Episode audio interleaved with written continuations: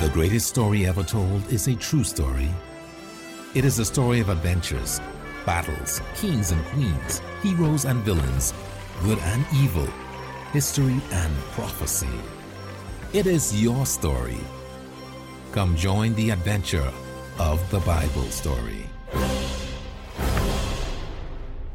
Chapter 131 A New King in Israel. King Jehoram of Judah was safe. He had escaped. The Arabians and Philistines had left the city with all the loot they could carry. His wives and children were gone, carried away captive. The disaster was almost more than he could stomach.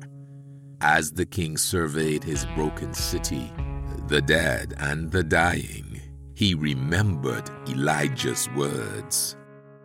Because you led Judah astray, so now God is going to strike you, your children, your wives, and all that is yours will suffer misery.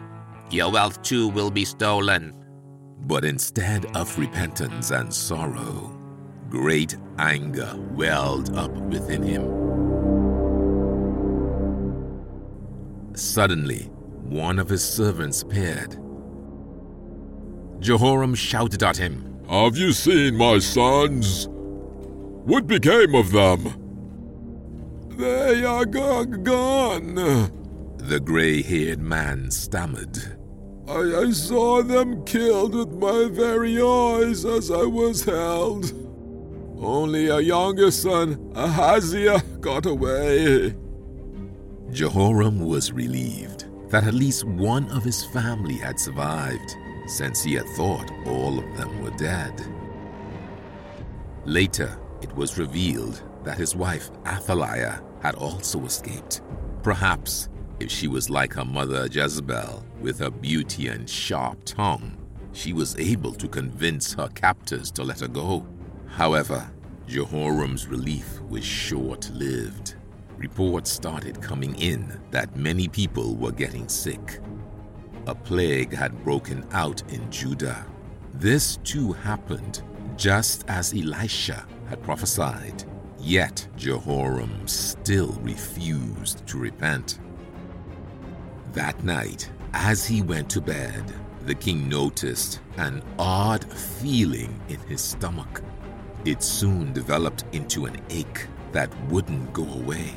Over the next two years, it turned into intense, crippling pain. Finally, as Elijah had written in the letter, Jehoram's intestines became so rotten that they poured out of him, causing a painful death. God's prophecy was fulfilled.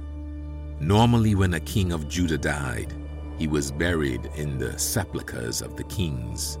Jehoram had caused so much evil to come upon the land that the people instead just buried him in a regular tomb without the normal ceremonies.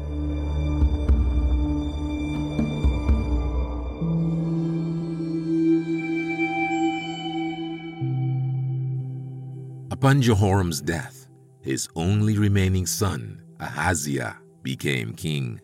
His mother was Athaliah, Jehoram's wife, who had escaped the Arabians and Philistines. Ahaziah also did evil in the sight of God and caused Judah to worship idols as he had been raised to do by his mother. The alliance that his grandfather, the good King Jehoshaphat, had entered into with Israel was showing bitter fruits. Both Jehoshaphat's son, Jehoram, who was probably named after his evil brother in law, King Jehoram of Israel, and Jehoshaphat's grandson, Ahaziah, who was probably named after his uncle, the evil King Ahaziah of Israel, had introduced all kinds of evil paganism into the country. Not long after Ahaziah began to rule in Judah, King Jehoram of Israel went to war against Syria. He attacked Ramoth Gilead, a town in the Israelite territory located east of the Jordan River. and about 40 miles from the Israelite capital of Samaria, but which King Hazael of Syria had taken over. Since it was so close to Israel's capital, Jehoram considered the Syrian presence there a serious threat. New King Ahaziah offered to help in the battle against the Syrians and marched with his army to Ramoth Gilead. During the intense fighting, King Jehoram was wounded. He was taken to Jezreel, a city north of Samaria, to recover. Jehu, the commander of the army, was left in charge of the battle. Fearful for his uncle's condition, Ahaziah followed Jehoram to Jezreel to see how he was doing. Meanwhile, Elisha the prophet was preparing to act. He called one of his students from the schools of the prophets and told him what to do. Go to Ramoth Gilead. There you will find Jehu, the commander of Israel's army. Tell him that you have a message for him. Make sure he is alone. Elisha then gave him instructions on what the message was. Just before sending off the young man on this daring mission, Elisha reminded him, Don't forget to take a vial of oil, he told the young man. Once you finish the job, leave right away. Don't delay. Elisha and his students lived in dangerous times. Elisha's students especially had to be courageous to serve him. They had to trust God because they could lose their lives. But it was a great honor to serve God. In this case, the young student was about to change the course of history. When the young man arrived at the army camp, he found Jehu among his officers. At first, they didn't take the young man seriously, but after he told them he carried a message from Elisha, one of the men let him through.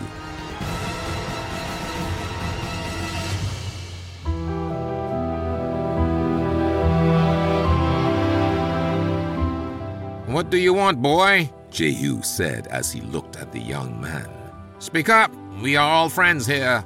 With unusual confidence, the young man replied, What I have to say is only for you. Humoring the young man, Jehu invited him into his tent.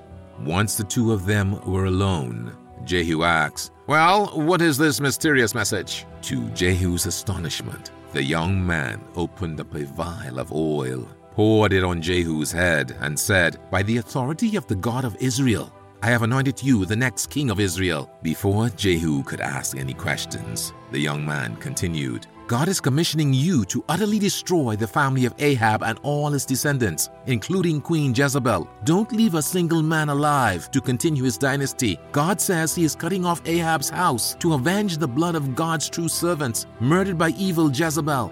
Dogs shall eat Jezebel and scatter her. The young man immediately left the bewildered Jehu and ran back to Elisha. When Jehu stepped out of his tent, he looked into the smiling faces of his officers. Obviously, they had been listening. So, what did the crazy kid tell you?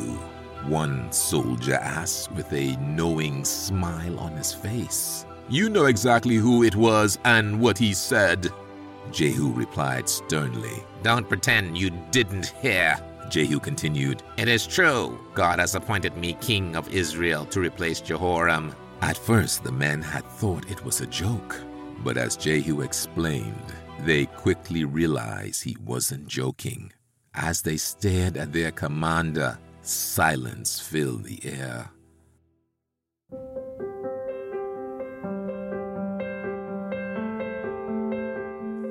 Within moments, the full significance of what was happening hit them. God was taking action to end the evil and unjust rule of King Ahab and his family, and to put the nation on a better course. One by one, the officers rose and removed their jackets, placing them on the stairs leading up to Jehu's tent. In this manner, they showed that they accepted Jehu as their ruler. Minutes later, after the top officers spread the news down the chain of command, The sound of trumpets pierced the air, and thousands of Israelite soldiers cheered the new king. Jehu acted quickly. I am heading for Jezreel to deal with Jehoram. Keep up the siege. We must capture the city. Keep the troops focused on this objective. Also, make sure nobody leaves the camp. I don't want word to reach Jehoram before I get to Jezreel. Do what is necessary to make sure none of Ahaziah's soldiers leave either. Jehu jumped into his chariot and raced for Jezreel with a band of his most trusted soldiers. Soon, the dust from his chariot was visible from a watchtower in Jezreel, the city where Jehoram was recovering from his wound and Ahaziah was visiting. The watchman sent word to Jehoram that someone was approaching. It must be news from the battle at Ramoth Gilead, speculated Jehoram, who was almost fully recovered from his wounds. Send out a rider to meet them and bring back word as quickly as possible. When Jehu saw a rider approaching, he assumed it must be a messenger from Jezreel looking for news. He told his men to immediately surround him. The king wants to know how the battle at Ramoth Gilead is going, the rider shouted. Never mind, Jehu replied. Fall in with my men. Surrounded by a wall of spear points, the messenger had no choice but to comply. When the messenger failed to return, King Jehoram sent another rider to find out the news. When this man reached Jehu, who was now much closer to the city, he too was told to follow behind. By now, Jehu's small army was getting so close to Jezreel that the city watchman could start to make out individuals. He could see a rider in a chariot leading the way. I think the driver is Jehu, the lookout said. Nobody else could handle a chariot like this man is. Jehu was known for his ability to coax the most out of his horses and maneuver the two wheeled chariot at speeds considered reckless for others. Jehoram was startled. He knew that if Jehu had left the siege, he must be bringing bad news. Both Jehoram and Ahaziah jumped on their chariots and drove to meet the approaching soldiers. In a cloud of dust, the two kings hastily drove to meet the oncoming riders. The two groups practically collided on the outskirts of Jezreel, near the spot of Naboth's vineyard that Jehoram's father, Ahab, had stolen years earlier. What news of the battle? King Jehoram asked when he could be heard above the trampling and neighing of the horses. Is it over? Is there peace? How could there ever be peace in Israel? replied Jehu. As long as your mother commits whoredoms and practices witchcraft. Jehoram was taken back by Jehu's aggressive response. He wasn't used to being spoken to that way.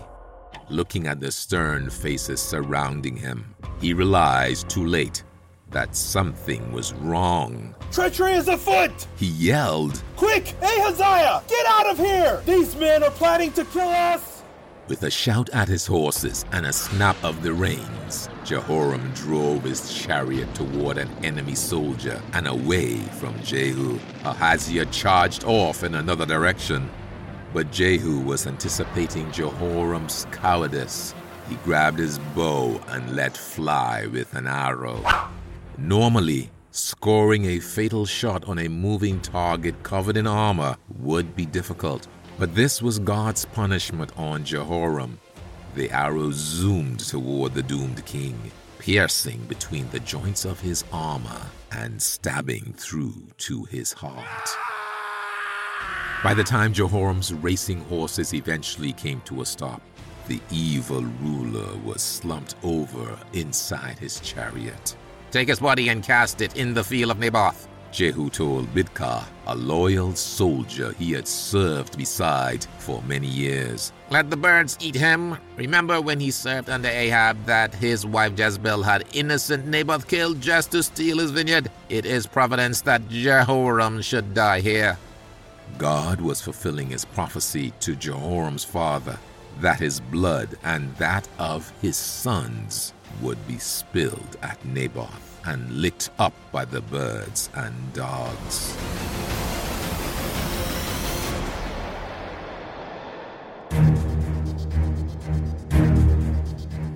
If Ahaziah had stopped to look behind from his speeding chariot, he would have noticed that Jehu's men were preoccupied with Jehoram's death. Instead, he raced toward Jezreel intent only on putting distance between himself and his attackers. With the chariot wheels bumping along the cobblestone roads, such was his panic that he barely remembered to stop to warn his grandmother Jezebel, who was also Jehoram's mother, what had happened. Jezebel had come to the city when she had heard that Jehoram had been injured. Outside the royal residence, Ahaziah grabbed a servant. Tell Jezebel that she needs to get out of here. Her son Jehoram has been murdered. Jehu is on his way here now with an army. Cracking his whip over the horses' heads, he charged out of the city's southern gate toward the capital city of Samaria, where he believed he would be safe. Jehu's men were not far behind, but they had given up catching Ahaziah for the moment. When they rode into Jezreel, most people didn't even realize that a revolution was taking place or that the king was dead. Those who did know wisely hid themselves most people, however, went about their everyday business. With Jehoram dead, Jehu was mostly interested in finding a quiet place where he could digest a meal and contemplate his next move. Jezebel, not wanting to suffer the indignity of a hasty flight on horseback, and devoid of all the royal trappings she was used to, decided her best option was to stay in the city and try to turn Jehu to her side. Although getting older, she was still quite beautiful. She put on her most expensive gown. She decked herself in colorful jewelry, did her hair, and put makeup on to highlight her best features and try to appear lovelier than she really was. When she saw Jehu's men coming up the street toward her building, she leaned out of an upper story window. Hail, Jehu, she said in as sweet a voice as she could muster as she looked down at the approaching riders. Catching Jehu's eye, she continued her efforts to charm him. Do you feel powerful like Zimri, the servant who murdered King Omri years ago? Jehu pulling his horse to a stop and looking up, saw a woman smiling down at him. I admire your boldness. The woman continued. Your actions prove you know how to be a real king. Jezebel! Jehu uttered. He wasn't sure exactly what she was up to, but he knew it had to be some sort of trickery. At the same time, he noticed somebody moving behind one of the other windows. Who is on my side up there? Jehu shouted to the windows above.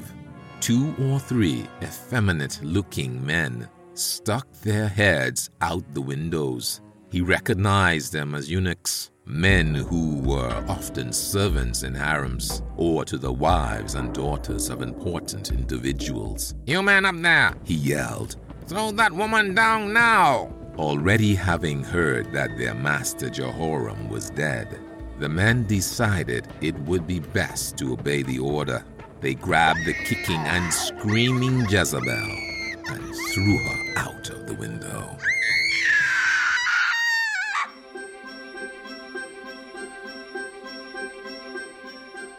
To be continued in our next episode, and continue the adventure by reading the Bible story. Find it under the Resources tab at pcg.church.